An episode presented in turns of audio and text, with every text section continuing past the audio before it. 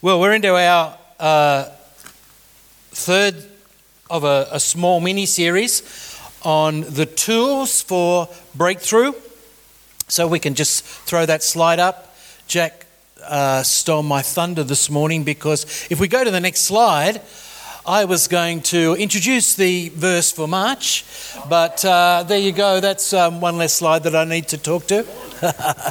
But isn't that great? I, I love this verse. It's one of my favourite verses in the Old Testament. Remember not the former things, and consider not the things of old. Behold, I'm doing a new thing. Now it springs forth. Do you not perceive it? Do you not perceive it? That's the challenge of this verse. God's doing something, but can you see it? And, uh, and and as we go through this year, you're constantly going to be challenged on new things, and we're constantly going to be asking the Spirit of God to open our eyes to see the new thing that's take, taking place, because sometimes it's only perceived that way at the beginning, yeah? So this is what he's going to do. He's going to make a way in the wilderness and a river in the desert. I don't know about you, but that speaks to me about supernatural outcomes, because there is no way in the wilderness, and trust me, there's no rivers in deserts. But God says, this is what I'm going to do in your life as it breaks out. So we've been we've been going through these tools, so we just go go to the next slide. And uh, so faith, prayer, obedience, and Um, unlike Graham last week, who wouldn't tell you what the next one was, uh, I'm going to tell you its authority, because I want to just look very briefly at how these fit together in in in breakthrough. Uh, you know, I really believe that all of these are at work every time we break through in our life. There's something that we need to challenge. There's a there's a, a limitation that we find on ourselves, and the Spirit of God urges us to to step up to the plate and to go forward into something that we're really afraid of. We we occupy all those things. So so Ree came and spoke to us about uh, Thai food uh, in the first session. And uh, what did we learn? We learned to look, see, do, or pad see you, whatever, think see do. I see, I focused on pad see you. I, I didn't really know what the word stood for. And then Graham came last week and spoke about prayer, and he he challenged us to look up. Look up. Very good. So today I want to talk about obedience. Everybody quivers and shakes. But but really, by the time I'm finished, my, my aim today is to radically change the way you think about obedience. You know, it's not it's not a fearful thing. It's not um, a restrictive thing. It's it's a thing that's just so full of life. So um, if we go to the next next slide, I think. No, no, we'll stay, stay, no, no, stay, stay where you are. I didn't do a slide for this. I want to talk to you about how this all fits together um In, in breaking through to the new thing. Now, one of the things I want to say is that breakthrough is not the new. Breakthrough is not the new. Breakthrough is what we go through to get to the new. Now, if you doubt that, just talk to someone who's had a baby. Because labour is not the new thing. And all the women said, amen. But it's what it's the challenge that that women go through, and and sometimes men go through, because at the time they're they're rubbing backs and they're saying sorry and all kinds of different things for the excruciating pain that's taking place. But that breakthrough thing is what ushers in the new. And so let's let's look at how this all fits together. Uh, Second Corinthians chapter ten and verse three, I believe, says the weapons that we use to fight with are not human weapons. They're not carnal weapons. They're not weapons of this world, but they're mighty to the pulling down of strongholds. So they're mighty for breaking through. And so we're looking at four, these four weapons, faith, prayer, obedience, and authority, and looking at how they operate together to bring a breakthrough. And this is what happens. Every breakthrough, every new thing always starts with a revelation, doesn't it? You know, none of us have ever had the idea that we're going to move into a new thing. God always puts a challenge on our heart with a new thing, a new desire. We see a revelation. It starts with a, a picture of Jesus in some way. It starts with us seeing something of Christ and longing to move into it. That's that's where it starts. And so in that in that promise, and, and we looked at that a few the last time I spoke, I talked about the church as being a people of promise. That's where it all starts. We start with a promise and we begin to engage that promise with faith. When that happens, that's when we start to pray, right? Because we're engaging the promise, we're looking to lay hold of it, we recognize that we don't have the resources within us, the courage within us, the understanding within us, nor the power within us to do it, but we begin to pray. And we say, God, will you help me break through? So faith um, precedes and prompts prayer. Prayer usually resp- results in a in a in a, rev- a further revelation or an instruction to do something, to make a step, to lay hands on someone, to pray, to speak out a word of encouragement, to prophesy over someone's life. Some action that causes us to break through into the new realm. And when obedience comes and is is enacted, we start to move forward in an authority. I want you to think of one person in the New Testament, and that's uh, that's Peter. You remember Peter saw Jesus at, at Caesarea Philippi and said, "You're the Christ, the Son of the living God." And Jesus got all excited, said, "Flesh and blood's not revealed this to you, Peter, but my Father is in heaven. And I'm going to tell you this, on this revelation, I'm going to build my church and the gates of hell will not prevail against it." And Peter thought, fantastic, I haven't got a clue what that means. And over the next the next few months and years, he began to go, get more and more understanding. And then eventually he comes to a place where Jesus says, "All authority's been given to me in heaven and earth, go therefore." And, and Jesus leaves. And the disciples spend the next forty, fifty days praying together. No doubt praying into that challenge, all authority belongs to me in heaven and earth, go therefore. They begin to pray into that. What does that mean? What, have, have you ever received something, something from Jesus? You know it's real, you know it's from you, you don't know what it means. You don't know what it encompasses. You don't know what it's going to cost. And so he's praying into that. Then the Holy Spirit comes. There's an obedience. They begin to open their mouth and they begin to speak in other tongues. They begin to prophesy. There's this incredible thing that happens. They get together, they pray more, and eventually he finds himself at the Gate Beautiful, and he's he, he meets this guy that's been crippled uh, all his life, and he, he just sits there and begs. And the guy reaches out to him and says, I, uh, give me something. And and Peter walks in authority and says, I, I can't give you money because I don't have any. But there is something that I have the authority to give you. In the name of Jesus, rise up and walk. And he began to walk in that. And the reality is that same process is fleshed out every time we break through into something new in God. So this morning we're going to look at obedience a little bit closer. And to do that, we're going to go to a passage in Luke, a very familiar passage, one that all the fishermen will love. And so we're going to read Luke five, one through eleven. And we're going to read through, but we're going to stop on the way a little bit.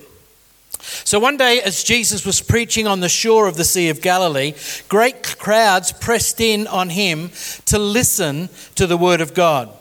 He noticed two empty boats at the water's edge, for the fishermen had left them, and they were, what were they doing?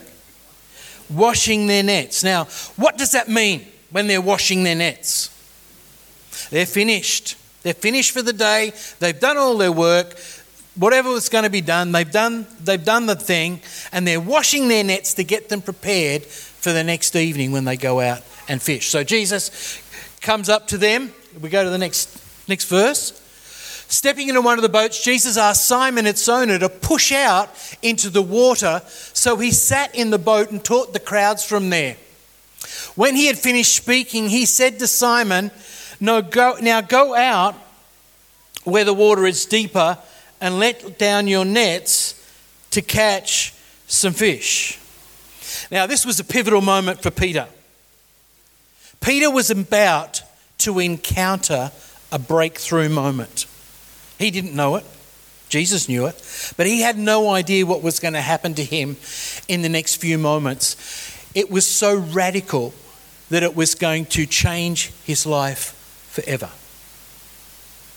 It was going to change his life forever. Peter would never be the same after the next thing that happened in his life. And he's come up to this place of breakthrough, and Jesus said, I, I want you to throw your nets in. And there's three things that Peter had to uh, break through, if you like. He had to, they, he had to master three things before he could be obedient to what Jesus asked him to do. The first one was he had to master what was... Um, And I've got to go back to my notes because I can't remember what the word is. He had to master what was inconvenient. These guys had just washed their nets. You know, they'd fished all night, caught nothing. He, they washed their nets. They didn't want to put the nets back in where all the seaweed and muck was, dragged along the bottom, they, because they were just clean. The second thing that Peter had to break through was his experience. Master, we fished all night. We caught nothing. Now, it would be easy to say Peter was wrong. You know, he he just didn't know what was there. Trust me, Peter knew what was there. He'd fished those waters his whole life, and he fished all night. He knew where the fish should be. They caught nothing. There was no fish there. Dealing in, in the natural understanding of his trade, he knew he'd done all he could, and there was nothing to be gained by putting the nets in again. And thirdly, the thing that he had to break through was his expertise. He knew fishing. He wasn't, you know, this guy, Jesus, I understand, but you're a carpenter? You know, I don't tell you how to hammer nails. You don't tell me how to catch fish. Now, the reality is that when when we're looking to break through into that which we've never seen before, we have to break through all of these things. Because God rarely comes when it's convenient. Has anybody found that to be true? You know, I, I want you to go and pray for that person. Yeah. God, my favourite television show's on tonight. Or some other, some other excuse, you know. It's not convenient to press in at the moment. We have to break through our experience. God, I've never really been successful in praying for people. I, I, I'm not sure I, I want to kind of stretch up my hand because I'm not sure if anything will happen, let alone what will happen. Or we have to break through our expertise, because sometimes the areas that God is speaking to us about and challenging us about are areas that we have some human understanding in. It's like when you're you're you've got an accountant who is being asked to break through into miraculous provision of funds. That's really difficult for an accountant because they understand profit and loss. They understand balance sheet. And so for them to, to move into a abundant supply that is miraculous, they have to let go of the thinking of the profit and loss, of the balance sheet, of, you know, if you uh, spend more than you earn, you will have nothing left. But Jesus said, so... In other words, the accountant says, what you earn, you can spend. You can't give away more than you earn. So what you receive, that's all you can give. And Jesus said, no, here's my plan. Give and you'll receive. It's upside down. And so sometimes we've got to overcome our expertise if we want to move in the realm of the supernatural. And that's what we're talking about in this year's series, moving into a supernatural realm, a new day of the Spirit of God. When he had finished speaking, he said to Simon, now go out where it's deeper and let down your nets for a catch. Master Simon replied, we've worked hard all night and didn't catch a thing. But if you say so, I'll let my nets down. And this time their nets were so full of fish, they began to tear. This wasn't just a, they just lucked on a school of fish. This is where their nets were so full, they were about to break. They had to call their friends. They had to call uh, John and Andrew to come, the guys they partnered with, to come and bring their boat to get this. And, and, and even with two boats, they struggled to get this catch into the shore. This was a breakthrough moment for Peter into the miraculous. A shout for help brought their partners in the other boat, and soon both boats were filled with fish and on the verge of sinking. The new day. The new day. Now, the new day was interesting for Peter because it, it did three things. First, it re- brought a fresh revelation of who Jesus was. Up until that day, Jesus was just this itinerant preacher from Galilee. Yeah, he had said some nice things. He spoke well, spoke with authority. I, I, I kind of see that. But all of a sudden, Peter sees something that he didn't have a grid for. He had no reference for. He wasn't prepared for this miracle that took place in front of his eyes. And, and it just shook him to his core. It shook him to his core so much that his response was, "Lord, depart from me. I'm a sinful man." Now, that's really interesting because I don't know that he had that thought prior to that.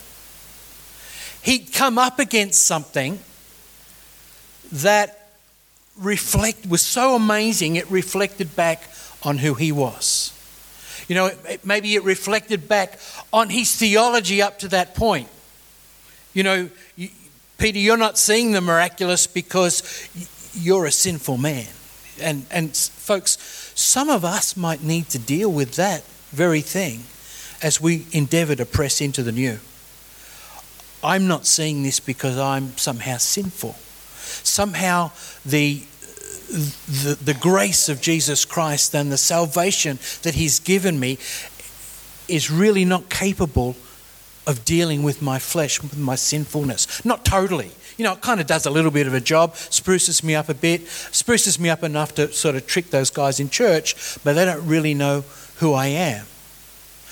And one of the things that that the new day will do, it will give us a fresh revelation of Jesus, how powerful he is, but it will also challenge who we are and our ability to break through into the new day. And, and I'm convinced... I'm convinced that at this point, many of us shrink back and don't break through in the way that God wants us to, because when we're confronted with who we really are, the process of changing is very difficult. You know, it's like, shrink back. You know, here we are on the verge of something amazing. Here we are on the verge of something that could transform our lives. But to do that, we realise that there's some area where we need to change. And change is new and difficult, and we step back into our experience, into what we're used to, into what is convenient. And God says, no, no, no, I want you not to step back. I want you to look up in prayer, and I want you to step forward in obedience.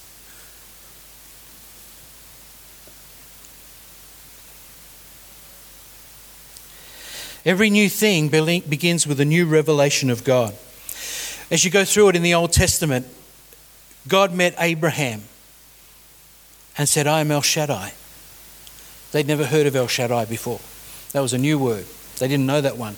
They knew Elohim.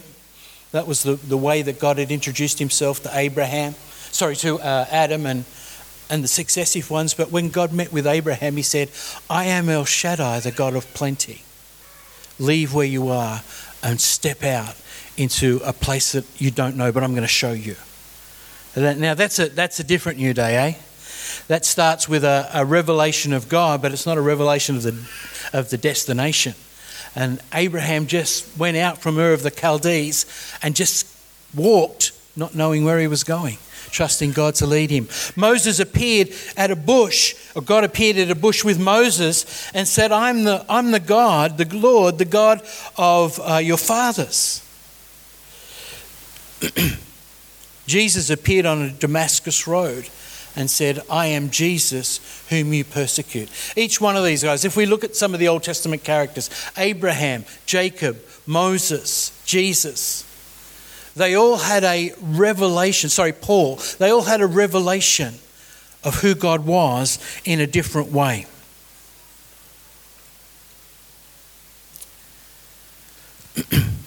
Jesus replied to Simon, you know, he said, uh, I'm a sinful man. And it's almost like, it's really interesting, it's almost like Jesus just brushed past that and didn't even give it any credence.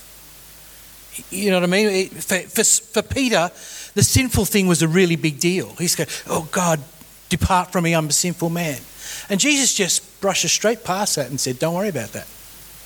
Don't worry about that. From now on, you're going to learn to fish for men. What do you mean, Jesus, don't worry about that? This is a big deal in my life. I'm feeling like I'm a sinful man. I'm feeling like I haven't got the ability to break through. I feel like I'm not worthy to break through into something new. And Jesus just brushed past it and said, don't worry about that, Peter. There's something coming that you don't know about. I can't explain it to you now, but in one day, I'm going to take care of that issue in your life forever. One day I'm going to hang on a cross and you're going to watch me do it.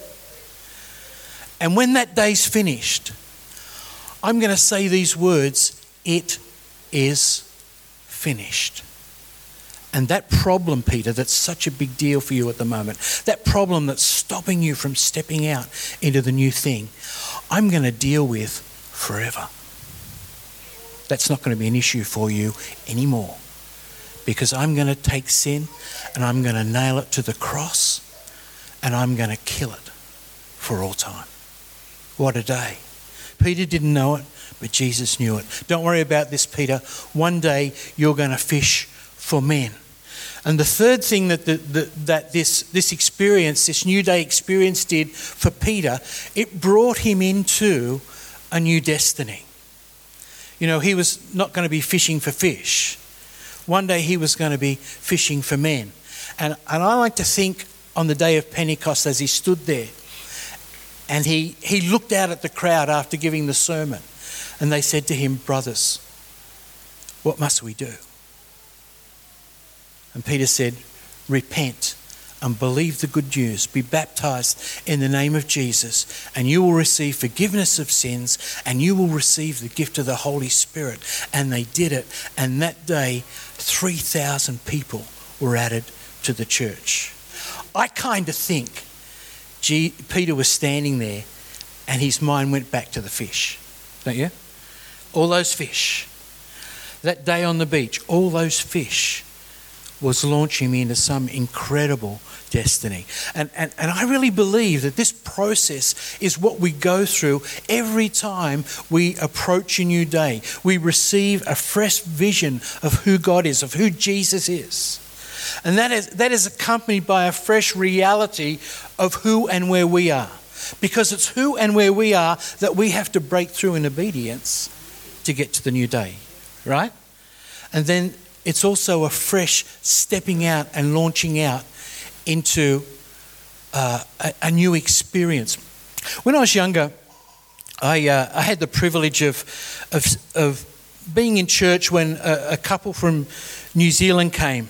I'm going to try and remember their names, but it probably won't come to me. But it doesn't matter. They were amazing. They were amazing in, in praise and worship, just incredible. And the husband that came, and if I keep talking about them long enough, don't worry, it's, you know, one of those sixty-three-year-old things. In fifteen minutes, it will come to me. It, it shall not. It shall not um, tar- tarry. It will come to me. But um, but as he as he stood there with his guitar and he began to sing, it's a sing, not sing. He did he sang, but he began to sing. He began to sing prophetically over people, and he just began to sing these prophetic songs. Just him and the guitar. And And I stood there and I watched that and I thought, that's what I want to do. That's that, I'm going to do that. I'm going to try that. And so I just began to step out in that, you know. Now, understand that that thought, that's what I'm going to do, that wasn't my thought. That was a that was a God thought. That was one of those fresh revelation things that I had to step into. And it was a challenge, and it's really difficult. There's a, you know, you have to you have to go past yourself and your ability and all that sort of stuff to step out into that. But in stepping into that, the prophetic thing became an ongoing thing that I move in. And, uh, and and more and more, if I stepped into it, more and more I embrace that new day. And, and now it's my great delight just to to, to just bring someone a word, just a, a prophetic word, or speak into their life in some situation. And uh, and I, I really get chuffed. You know, a couple of years ago we had a, a small group that came together, and, and we did a lot of that in that small group. And I was really chuffed to uh, to see Andy Beach stepping out in that. In, in the last year or two. I don't know if you've noticed in church, but quite a few times he's got up and he's began to speak prophetically over the church. And I thought, what a great breakthrough that is. And, you know, I, I want to really encourage you, church, this year as we, we look to go into this new day, these new day experiences, that you really open your heart up to uh, to whatever it is that God has for you. And that's that first verse that we have. Um, years and years ago, we, we sort of were focusing that ch- in church, and and uh, we wrote a song called "Rivers in the Desert," and it said, "Look no longer to the things that have happened. The Holy Spirit's doing something new. Look around; it's beginning to happen. Open up, let it happen in you." And I, I want to encourage you this year that that you say yes in advance. Yes in advance to God. Yes, God. I'm going to say yes before I know what the call to obedience is. That's risky, isn't it?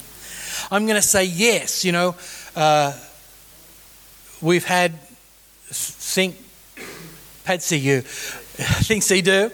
We've had look up. Today I want to give you a word, just yes. Yes, God. Now, before we finish, and I'm just about done, I want to quickly look at obedience. So we're going to go to John chapter fourteen and verse twenty-three.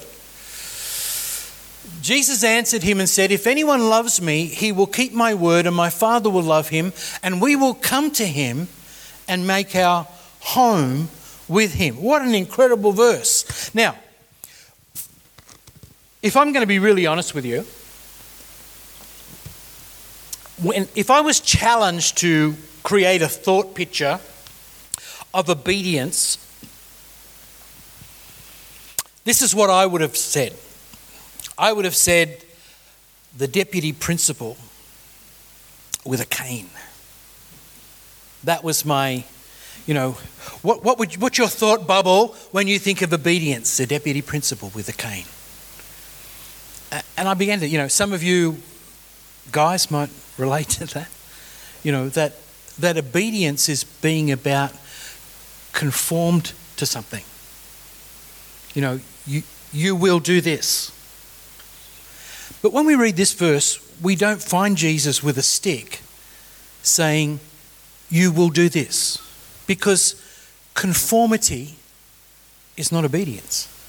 See, when you're conforming to a requirement, you can go through the outside action but remain disobedient in your heart. Who, who's ever been there? I'm washing up, Mum, but I'm not happy about it. I'm I'm going to stop kicking my brother, but I don't want to. I'm going to stop swearing, Dad, but I'll probably still say those words in my head. You know, that that conformity, that stick approach. We see here Jesus says, obedience is not about conformity to a discipline. It's about a response to a lover. It's about a response to my love. And so what God is calling us into over this next year, and, and when I say this, look, there's nothing new under the sun. Honestly, we've been walking through this new day experience since the day we were born again. Really, we have. because our Christian life is just a simple series of new. It's moving constantly from the old to the new. Any man who is in Christ is a new creature. Behold, all things are what? Passed away. All things have become new. Now, our Christian experience is about learning that every day. I mean, how many of how many of you would, would be able to number the amount of days where you've had an all things become new experience? Nobody's going to look at me today and say, this this whole thing you're talking about, this new day, this is new to me. I've never experienced anything. That's not true. You've experienced it constantly from the day you've been born again. Isn't that right, Ree? Since you were born again, could you number the, the number of things that Jesus has challenged you to move into in a new way? No. Okay, she just went no. She wasn't getting my microphone. So, but look what it says. It says, the one who loves me keeps my word. I want to challenge you this morning to look at obedience from a new a new light, not not that response to a stick approach. I want you to look at it from a response to the love of God, because he has loved us, the Bible says, and given his life for us. And the Bible also says that he knows what we need. He uh, his will towards is to do us good, not to harm us, to give us a future and a hope. His, his life, Jesus said, I have come for one thing and one thing only, that you might have what? Life and what? How, how much? Abundantly. So we can trust him. When he asks us to do something, he's not asking it. It's not a pulling leg off flies experience for Jesus. He's only ever challenging us to do something because he's trying to get us to step forward and break through into amazing new day. But look what happens. Obedience is... Don't, don't go there just yet. Well, can, can, we, can we move past that scripture? We all got that in our heads. Uh, he who loves me obeys my word, and my Father will love him, and we will come to him, and we will make our home with him. Can we move past that now? Okay, three things. Obedience is a response to love. We've already talked about that. Number two, obedience leads to visitation. I want you to think about that for a minute. I want you to think about where, as we've been obedient to pray for people with cancer over the last few months. And we've seen some people healed. Other times we've just kept praying and praying and praying. We've been obedient. We've stepped out. Sometimes it's been inconvenient. Sometimes it's been contrary to our experience. Sometimes it may even be contrary to our expertise. But God says, if you do it, I'm going to come and visit you. I see a day where cancer becomes a very small c in this place. Cancer, we won that victory in two thousand twenty. We've never looked back. But it goes further. Jesus just doesn't say, I'm going to come and visit you. He says, if you love me and obey my words, I'm going to come and make my home with you. Habitation. He's going to come and live with us. Let me prophesy over us as a church. We're going to see a day where, where people are going to walk into this place for the first time, and they're going to say something that they don't even understand. They're going to say, God was here. See, this is not just... This is not just a series to fill up a year so that we can tick off two thousand twenty done and move on to two thousand twenty-one. This is literally walking into a new day that's going to be so revolutionary. It's going to change not only us, but those around us. See, all of us have got people in our lives right now that don't know Jesus Christ. Where this is going to lead to is, the, is, is one by one. Those family members, those friends coming in and seeing that God is in this place, or God is in your place. God is with you, and turning to him.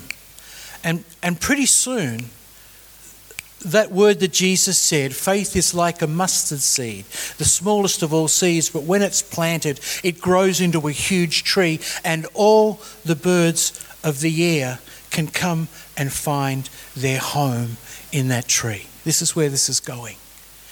As we see this, as we step into habitual obedience and stepping out, just getting into that practice of yes, Lord, of saying what? Yes. Will you? Yes. We we have a thing in our family. Sometimes Rebecca will send us a text and say, Dad, I've got a meeting. I just say, yep. Because it means I need something done with the kids. Yep. Sorted.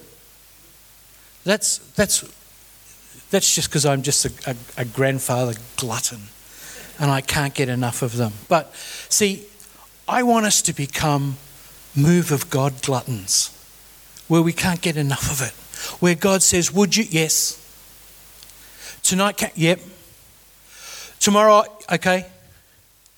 On Sunday, I want sorted. What happens? Habitual obedience leads to habitation, not only corporately, but personally. We begin to walk in a new sense of the presence of God. They used to say, I think it was about Finney, one of the great revivalists in North America, when he got on a bus or a train, people used to fall down and repent and say, your presence convicts me of my sin. He didn't speak. He didn't preach to them. He just was got on a train and was walking to his seat. And as he walked past them on the train, people would fall out of their seat on their knees and say, your presence convicts me of my sin. How was your last journey to Sydney on the train? Did, did it go well? I don't think Finney was any more important than us. I don't think the pressing need for people to get saved in his generation was any more important than ours. Will we embrace a new day with obedience and say, yes, let's stand.